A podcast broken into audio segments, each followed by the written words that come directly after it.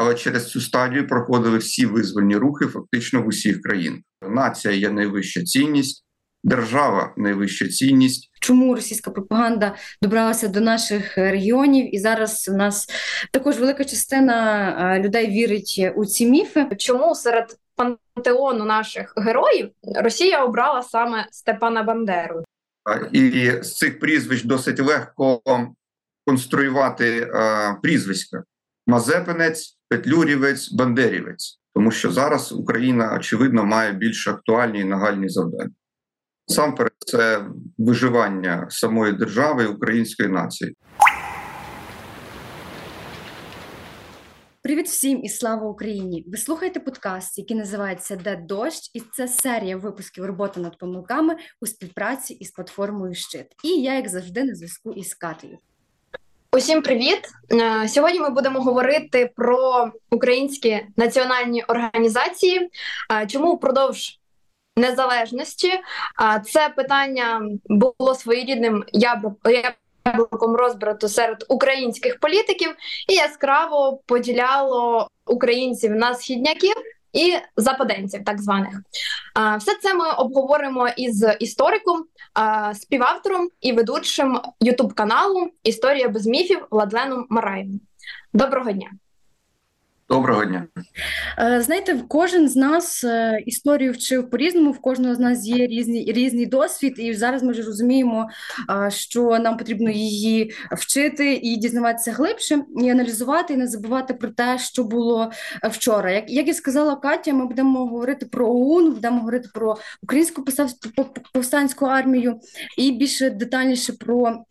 Е, їх у нашому житті за період незалежності, і насправді українці мало знають про даний період, і е, насправді є багато міфів, але цікаво те, що ця тема, якщо була не заборонена, то дуже обережна за ці роки незалежності і є насправді зараз.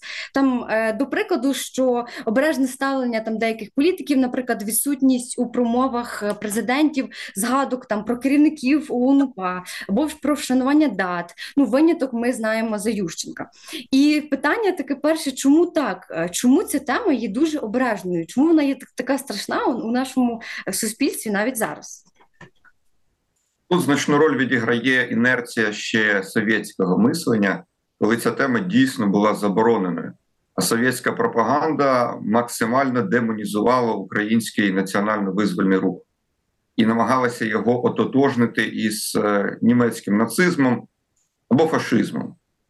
В результаті ні для кого не секрет, що після відновлення незалежності України в 1991 році при владі залишилися старі совєтські еліти, і зміна поколінь в політиці у нас відбувалася достатньо повільно. Тому в результаті відмова від е, старої тоталітарної спадщини також серйозно затрималася в часі.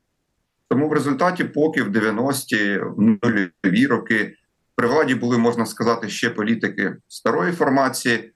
Ці теми дійсно вони намагалися опускати або приділяти їм якнайменше уваги. Ще один важливий чинник е, це те, що в ті часи, 90-ті нульові, було ще дуже багато живих е, ветеранів Другої світової війни, е, ветеранів Червоної армії, які воювали в Другій світовій війні, і держава приділяла увагу вшануванню саме їх. А в тому числі політики приділяли увагу боротьбі за, е, можна сказати, настрої цієї частини свого електорату, яка була значно більшою чисельно, ніж, е, скажімо так, ветерани Українського національно визвольного руху. Тобто сукупність усіх цих чинників і призвела до того, що тільки з 2010-х років у нас е, на державному рівні значно більше говорять про Організацію українських націоналістів і Українську повстанську армію. А з 2015 року Верховна Рада України нарешті визнала цих людей борцями за незалежність України в 20 столітті. Але от чому от е, протягом е, всього всього періоду в нас викладають там історію е, України в школах, і дуже відрізняється ну, сприйняття, наприклад, із сходу нашої країни, там центру, півночі, півдня, ніж від заходу країни. Але ж історія України вона ж напевно подавалася однаково, чи вона подавалася по-різному, тому що там сприймають, що там от бандерівці, і більше міфів йдуть ніби як російська пропаганда, так а на заході е, інше ставлення. Тобто тут, тут де правда, тому що ну якісь е, якесь те, що, наприклад, нам нам дається із із влади, наприклад, у промовах там чи президентів, чи хтось каже там, що не будемо е, визнавати там Степана Бандару героєм України, а хтось каже навпаки, і це ніби як формує якусь загальну суспільну думку. І коли е, діти викладають ну, вчать історію в школах, то вони ж якось напевно вчать одну історію, і де, і де правда.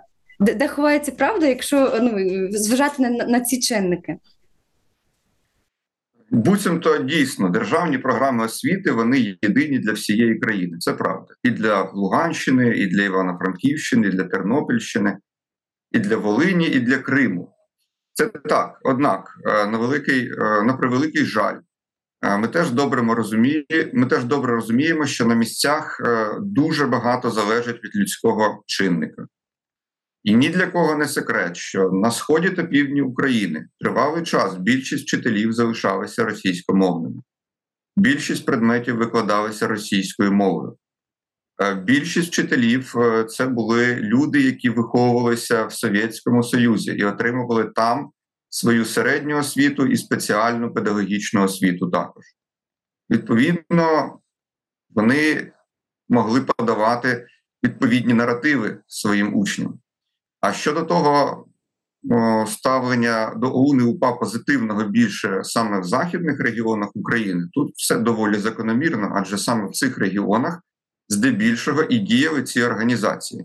Вони насправді діяли по всій території України. Вони були на Донбасі, були організації ОУН в Криму під час Другої світової війни. Були вони в Дніпрі, то на Дніпрянщині, в Києві. Але чисельна найбільша присутність зберігалася саме на Волині, на Поліссі, е, Галичині, частково Буковині. Буковині. Е, відповідно, в цих регіонах е, ці організації мали і підтримку населення, в тому числі, наприклад, Українська повстанська армія, завдяки чому вона змогла протриматися так довго, ведучи боротьбу близько 20 років з 1940-х аж до початку 60-х років саме завдяки підтримці місцевого населення, всебічній підтримці. І е, зрозуміло, що саме в середовищі е, українців на Заході е, існували більш позитивні уявлення про цих людей, саме як борців за незалежність України. В мене ще до вас таке питання, можливо, вже більше, якщо говорити про міжнародний рівень. А як бути, якщо до прикладу українці, та от зараз ми частково самі не можемо а, сприймати цих організацій, і навіть незважаючи на те, що вже почалось повномасштабне вторгнення, та і вже ми бачимо, що Росія це явний агресор, і нам слід позбутися всього цього. Деякі співгромадяни, е, на жаль, е, які свято вірять е, російській пропаганді, вони знову ж таки використовують усі ці е, наративи, і російські, і радянські про це, що про те, що це вбивці. А, Але разом з тим, е, якщо ми будемо говорити та про, наприклад, міжнародну арену, е, міжнародні відносини, дуже активно проти українських. Націоналістичних повстанських організацій, які дійсно боролися за нашу незалежність, як проти і німців, так проти і е, росіян, да, тодішніх більшовиків, так фактично і проти поляків. І, зокрема, от дві країни, які є е, великими прибічницями того, аби е, при, ну, скажімо так, прирівняти е, ОУН і УПА до е, нацистських е, організацій, це є Ізраїль і Польща. Зокрема, Польща взагалі е, там категорично також налаштована проти та Бандери. І Ізраїль ми знаємо, а, часто, скажімо так, простягує в руки в наші особисті справи, внутрішні, та там і з приводу е, спортивної арени там намагалися вони заперечити тому, щоб називали там імені Шухевича і так далі. А, Моє власне питання полягає в тому, як бути, якщо от ця частина та прибічників е, українців пропагандистської е, цієї течії, вони от скажуть: о, подивіться, на міжнародній арені теж от так е, проти цього виступають, да, проти ОУНУПА. Як нам бути тут всередині, е, щоб і пояснити і цим людям, да, що це насправді. Е, це ж саме, що й зараз ЗСУ, так люди, які борються за нашу незалежність, так це було там 100 років тому, і разом з тим дати зрозуміти нашим е, міжнарод, міжнародним, можна сказати, так, друзям, та і, ну там Польща нам зараз теж допомагає, і Ізраїль, що якби це наші особисті справи, і не треба сунути носа в наші е, внутрішні е, справи. Це дуже е, складне запитання, але я би не стверджував, що Польща чи Ізраїль настільки е, негативно ставляться зараз до цих питань. Річ в тім, що просто постать Степана Бандери видається таким ну, символом, якого витворила значною мірою саме пропаганда. І пропаганда якраз таки демонізуюча, оскільки вона надавала Бандері ну, таких е, рис яких е, він взагалі не мав, звичайно, і приписували йому різноманітні злочини, в яких він точно не брав участь. Зокрема, злочини участі в Голокості, тощо в ті часи, коли він перебував в німецькому концентраційному таборі Заксенгаузен під час Другої світової війни і безумовно не міг ні в чому з цього брати участь. Річ в тім, що, наприклад, в Польщі зараз е, очевиднішою стає тенденція про краще розуміння цих процесів в Україні, оскільки зараз е, є безпрецедентне єднання між українцями та поляками. Польща наш дійсно стратегічний партнер, е, можна сказати, що номер один е, в протистоянні російській агресії, і дедалі більше людей в Польщі починають з розумінням ставитися і до цих питань. Тоді як раніше в Польщі були досить сильні антиоунівські настрої. І навіть у 2016 році польський Сейм, як відомо, визнав волинську трагедію геноцидом польського населення. Події 1943-44 років, коли відбувалася взаємна різанина на території Волині, українці вбивали поляків, поляки вбивали українців. Відбувалися по суті етнічні чистки із масовою загибелью е, цивільного населення з обох боків. Але в цих акціях е, були відповідальні як українська повстанська армія, так і польська армія Крайова. Відповідно, визначити тільки одну сторону повністю відповідальною за цю трагедію просто-напросто неможливо. Тож я хочу сказати, що, по-перше, е, Україна має просувати саме свій інтерес насамперед, свій державний інтерес. І оскільки діячі ОУН і УПА і це треба всюди підкреслювати. Насамперед, є діячами національно-визвольного руху, бо їхня мета була в умовах бездержавності вибороти зі зброєю в руках незалежну українську державу, для чого необхідно було, безперечно, зруйнувати сусідні держави або принаймні відокремити від них частини етнічної української території задля того, щоб згуртувати цю українську етнічну територію в межах нової української держави. Е, якщо вони боролися саме за цю ідею, а не за якісь е, екстремістські ідеї винищення окремих народів, націй, там ну за національною, релігійною чи ще якоюсь ознакою, а було саме так, що вони боролися за державу, а не за винищення окремих націй, це необхідно всюди підкреслювати, порівнювати їх із аналогічними визвольними рухами в інших державах. В тій же Польщі, та ж армія Крайова, в Ізраїлі були свої збройні і навіть терористичні організації, які боролися за створення незалежної держави Ізраїль свого часу. Це теж треба звертати на це увагу, тому що такі були часи, часи, коли дійсно доводилося зі зброєю в руках, часом навіть методом індивідуального терору, але боротися за ці ідеї. Хоча, безперечно, терор сам по собі не є е, якимось виправданням будь-яких дій, вбивство інших людей, але через цю стадію проходили всі визвольні рухи фактично в усіх країнах. А якщо говорити про Польщу, то по суті національний герой польського народу Юзеф Пілсудський, перший лідер їхньої держави після відновлення незалежності, він так само, коли жив в умовах Російської імперії, фактично був е, діячем, який займався терором чи грабунком, можна так це назвати, відносно російських властей в 1900-1910-х роках. Е, але ж поляки його не засуджують, не вважають якимось злочинцем, бо для них це насамперед борець за їхню державність. Точно так само і українці мають повне право мати таких самих борців і е, досліджувати їхню діяльність чи вшановувати так, як українці хочуть це робити. Крім того, необхідно підкреслювати, що в жодних міжнародних е, ухвалах на кшталт Нюрнберзького трибуналу ні ОУН, ні УПА не були засуджені на міжнародному рівні, і жодна з цих організацій не була визнаною нацистською чи фашистською. А будь-які інсинуації на цю тему є просто-напросто пропагандистськими вкидами, які зазвичай походять е, від Росії. А у мене тут ще до вас таке підпитання. Ви вже як а, історик, скажімо, нової когорти та нашої. Як ви взагалі відчуваєте, чи є якісь зрушення а, з боку, можливо, українського або Міністерства культури, або а, просто загалом істориків? Чи є якісь поштовхи?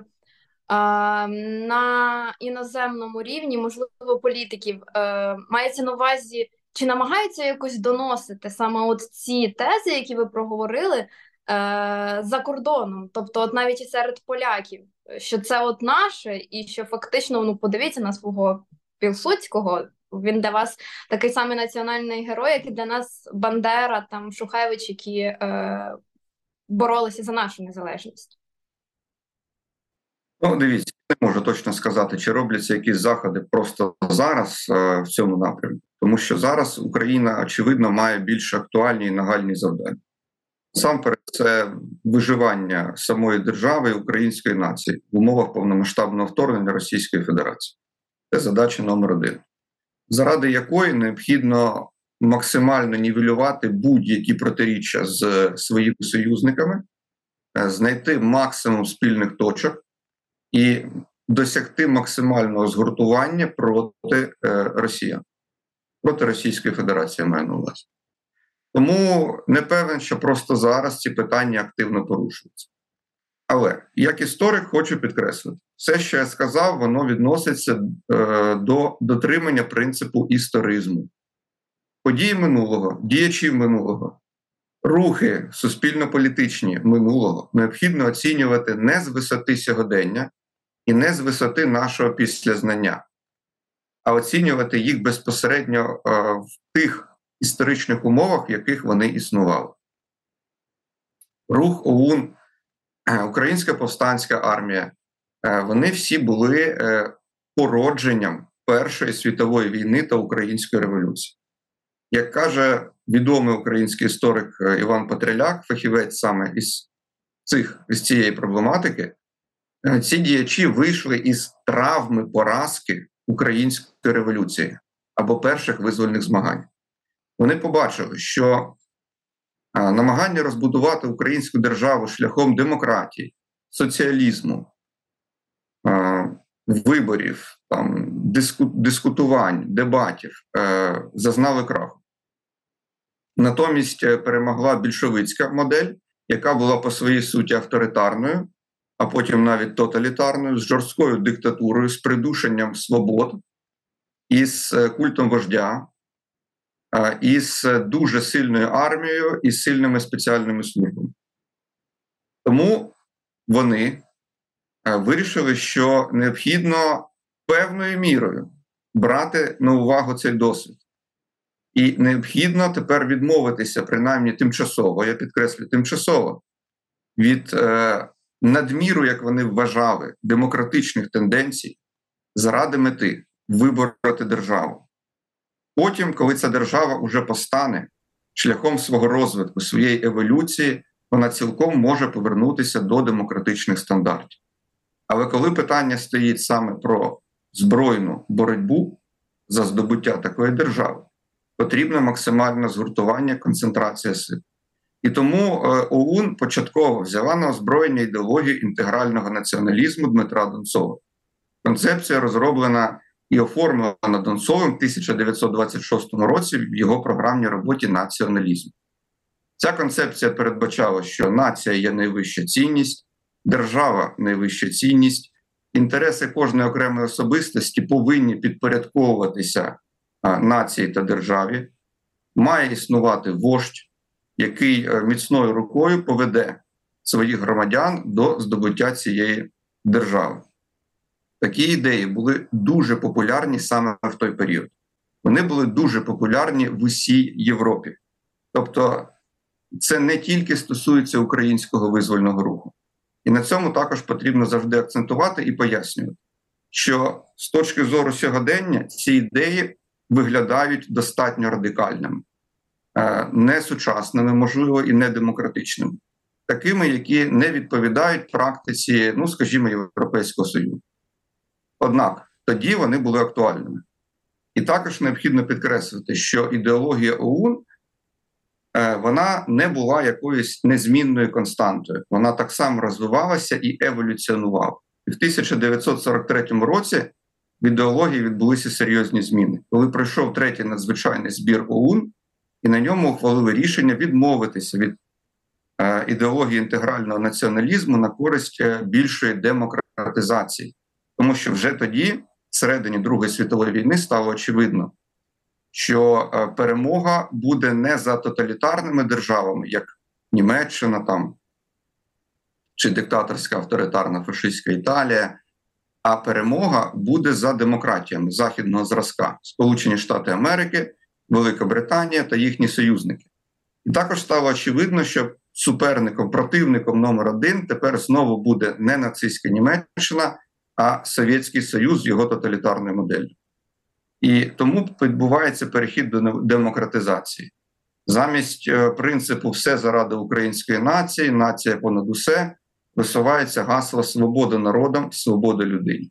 Тобто ідеологія зазнає змін знову ж таки на користь поваги прав кожної окремої людини і на користь поваги інтересів кожної нації в Україні не тільки власне етнічних українців, але і національних меншин. Росіян, поляків, євреїв, німців, е, угорців, румунів, всіх націй, які з 1943 року, відповідно до концепції українського націоналістичного середовища, вони повинні були разом спільно жити в одній українській державі заради її стабільного існування і е, підтримувати е, ідею її незалежності від сусідів. Тому знову ж таки підкреслю, що все це треба розуміти саме в умовах того часу, в історичному контексті першої половини ХХ століття. Так, дуже дуже вдячна за те, що ви прямо на цьому детально наголосили, тому що люди дуже часто а, міряють а, Минуле та е, з погляду сучасного це неможливо, тому що дійсно у 20-ті роки е, питання націоналізму воно було доволі е, актуальним і, скажімо так, модним в тій тогочасній Європі. І в мене ще є таке питання: чому Росія, і, зокрема, Совєтський Союз, та взяли образ саме Степана Бандери? Е, чому саме він? Та? Тому що ну, є і Шухевич, є і інші е, ну, герої да, українців, які боролися за нашу незалежність. Е, Спочатку вони там не любили Петлюру, та? а потім вони от взяли цей образ Бандери. Зараз доволі дуже часто ми бачимо дискусії в інтернеті, що от Бандера, можливо, це навіть незаслужений там а, герой в плані не тому, що він нічого не зробив, а в плані того, що це просто міф, що от насправді ми занадто сильно возвеличуємо Бендеру. І е, власне дійсно цікаво, чому серед пантеону наших героїв е, Росія обрала саме Степана Бандеру, та як уособлення цього такого е, зла українського. Тут треба розуміти, що російська державна пропагандистська машина вона працює постійно за одними і тими самими лекалами. За останні 300 років принципових змін немає. Бо спочатку весь український визвольний рух ототожнював з Мазеп, а його прихильників називали Мазепинцями.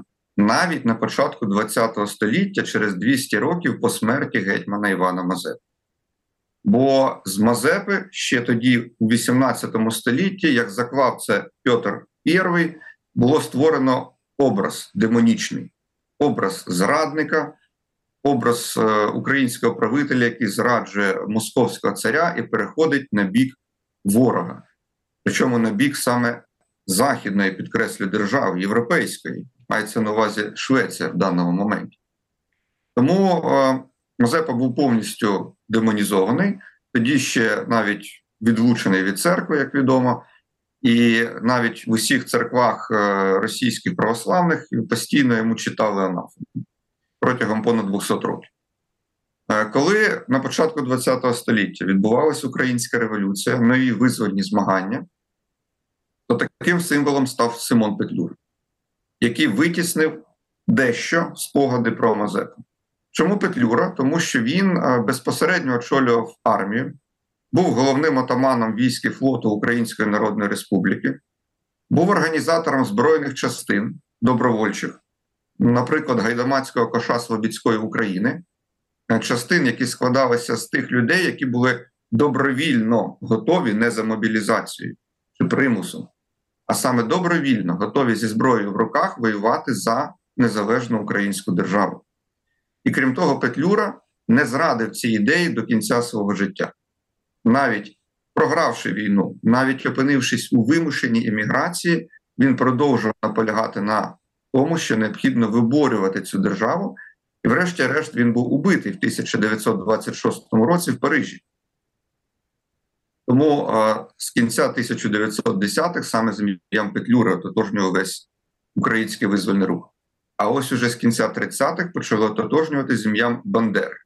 Ну, окрім дуже простої версії, що йдеться просто про певну співзвучність е, цих трьох прізвищ, які є достатньо простими: Мазепа, Петлюра, Бандера. Я думаю, це насправді має певну роль. І це теж треба враховувати. І з цих прізвищ досить легко конструювати а, прізвиська: Мазепинець, Петлюрівець, Бандерівець. Спробуйте Шухевича сконструювати. Шухевичевець, ну, це якось неоковирно погодьтеся і складно вимовляти. А от Бандерівець легко і просто і запам'ятовується як постріл. То просто Бандера, а тоді ще, коли був дуже молодим, ну, по суті, юнаком, він уже всередині 30-х про себе дуже сильно заявив, коли в 34-35 роках на судовому процесі Польщі після вбивства міністра Броніслава Пірацького, а він був одним із організаторів цієї акції.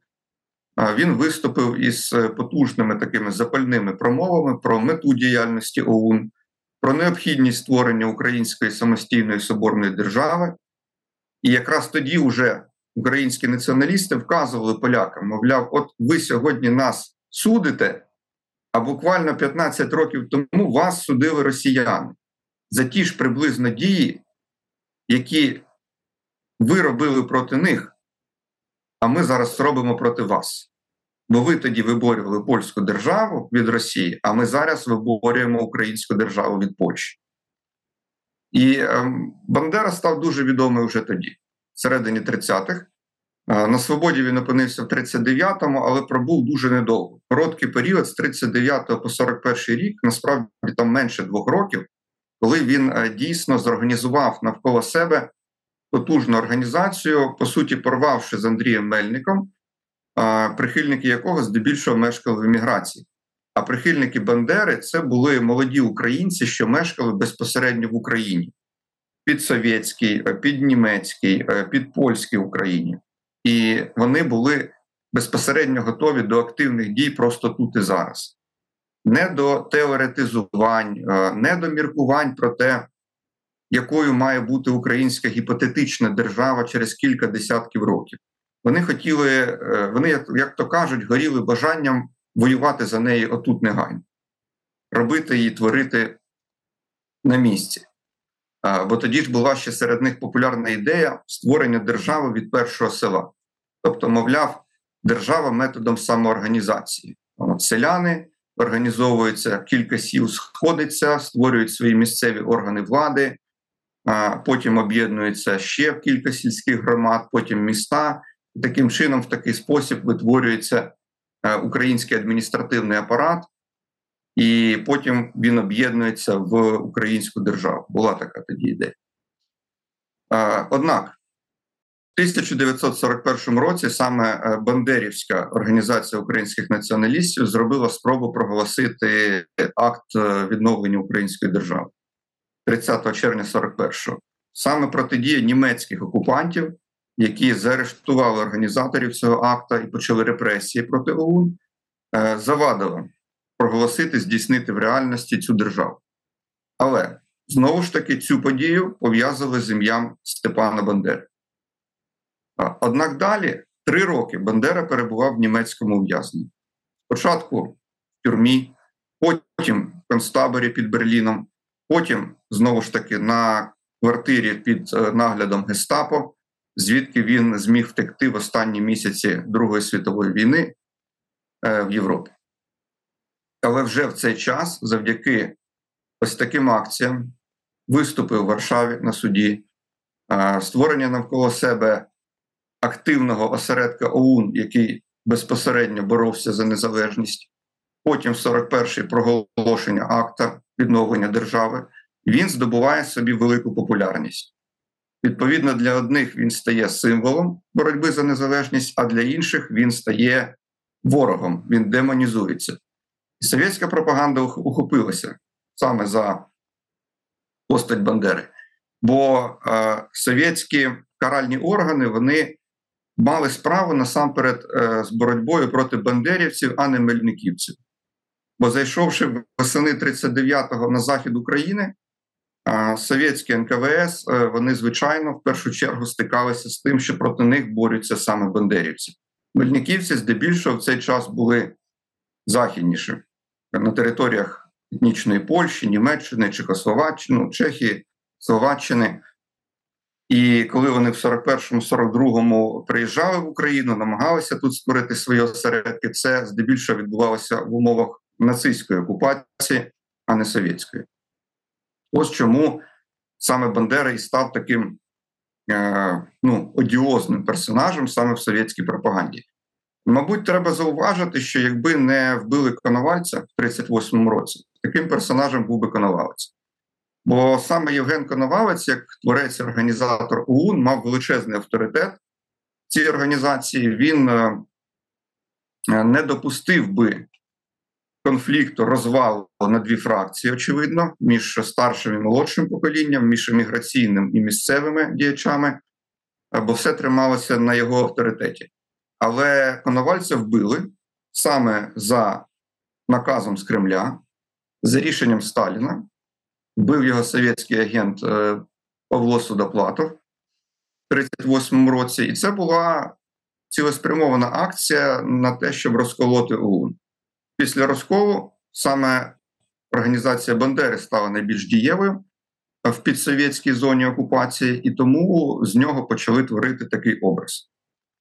Після 44-го року Бандера до кінця свого життя теж був змушений жити в еміграції, переважно в Німеччині, і там він і був убитий в 1959-му, знову ж таки, за прямим замовленням е, Москви, агентом КДБ е, Сташинським. Тому е, уже тоді, знову ж таки, ця акція була однією з головних для совєтських спецслужб. Вони вважали, що потрібно усунути Бандеру як головного символа українського визвольного руху. І далі, по суті, совєтська, а потім уже російська пропаганда після 91-го року, маю на увазі, вона просто-напросто йшла по такій накатаній лінії, по інерції. Оскільки ім'я Бандери дуже сильно прив'язалось до українського руху, то вони продовжують постійно-постійно його повторювати. І точно так само, як колись совєтська пропаганда, зараз російська намагається Бандеру повністю злити із Гітлером, із нацизмом і фашизмом. Хоча це зовсім різні явища. А зараз е, те, що ми бачимо буквально в наші вже дні, е, в Україні існує такий процес е, знову ж таки перетворення дедальшого, дедальшої міфологізації, я би сказав, постаті Бандери, коли він стає уособленням боротьби проти російської окупації. Бо якщо його демонізують росіяни, ну мовляв, значить для нас він стає певним навпаки позитивним образом.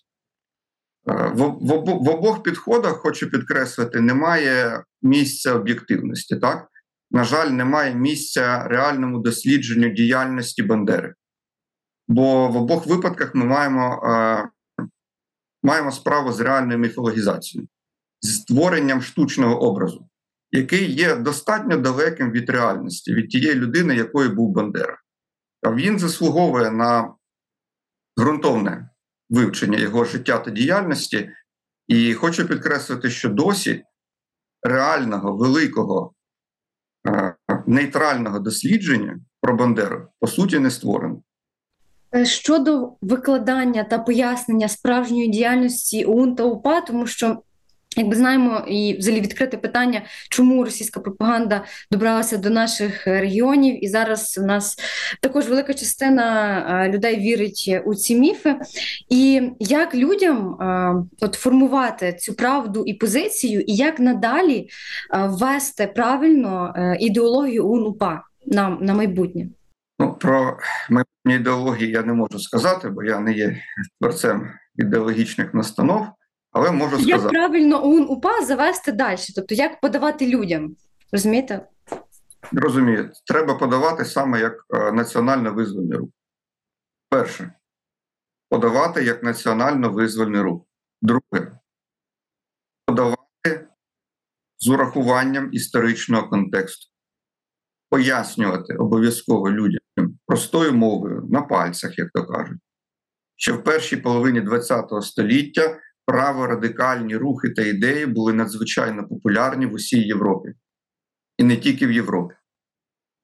І цей рух був одним із таких. Він не був чомусь унікальним. Він був цілком в дусі свого часу. Він був модним, він був в тренді, він був в дусі часу. Точно так само, як трохи раніше, на початку століття, були всюди популярні ліворадикальні рухи. Звідки популярність комунізму, тоді соціалізму і соціал-демократії? Це все породження початку ХХ століття, породження несправедливого капіталістичного суспільства, коли існувала серйозна прірва між багатими і бідними, коли соціальне забезпечення було дуже слабким і недостатнім, робочі дні часто ненормовані, пенсійних забезпечень там чи соціальних виплат практично немає. І все це спричиняло тоді популярність лівих рухів, які боролися за права найманих працівників в першу чергу. Точно так само після Першої світової настає епоха популярності праворадикальних рухів.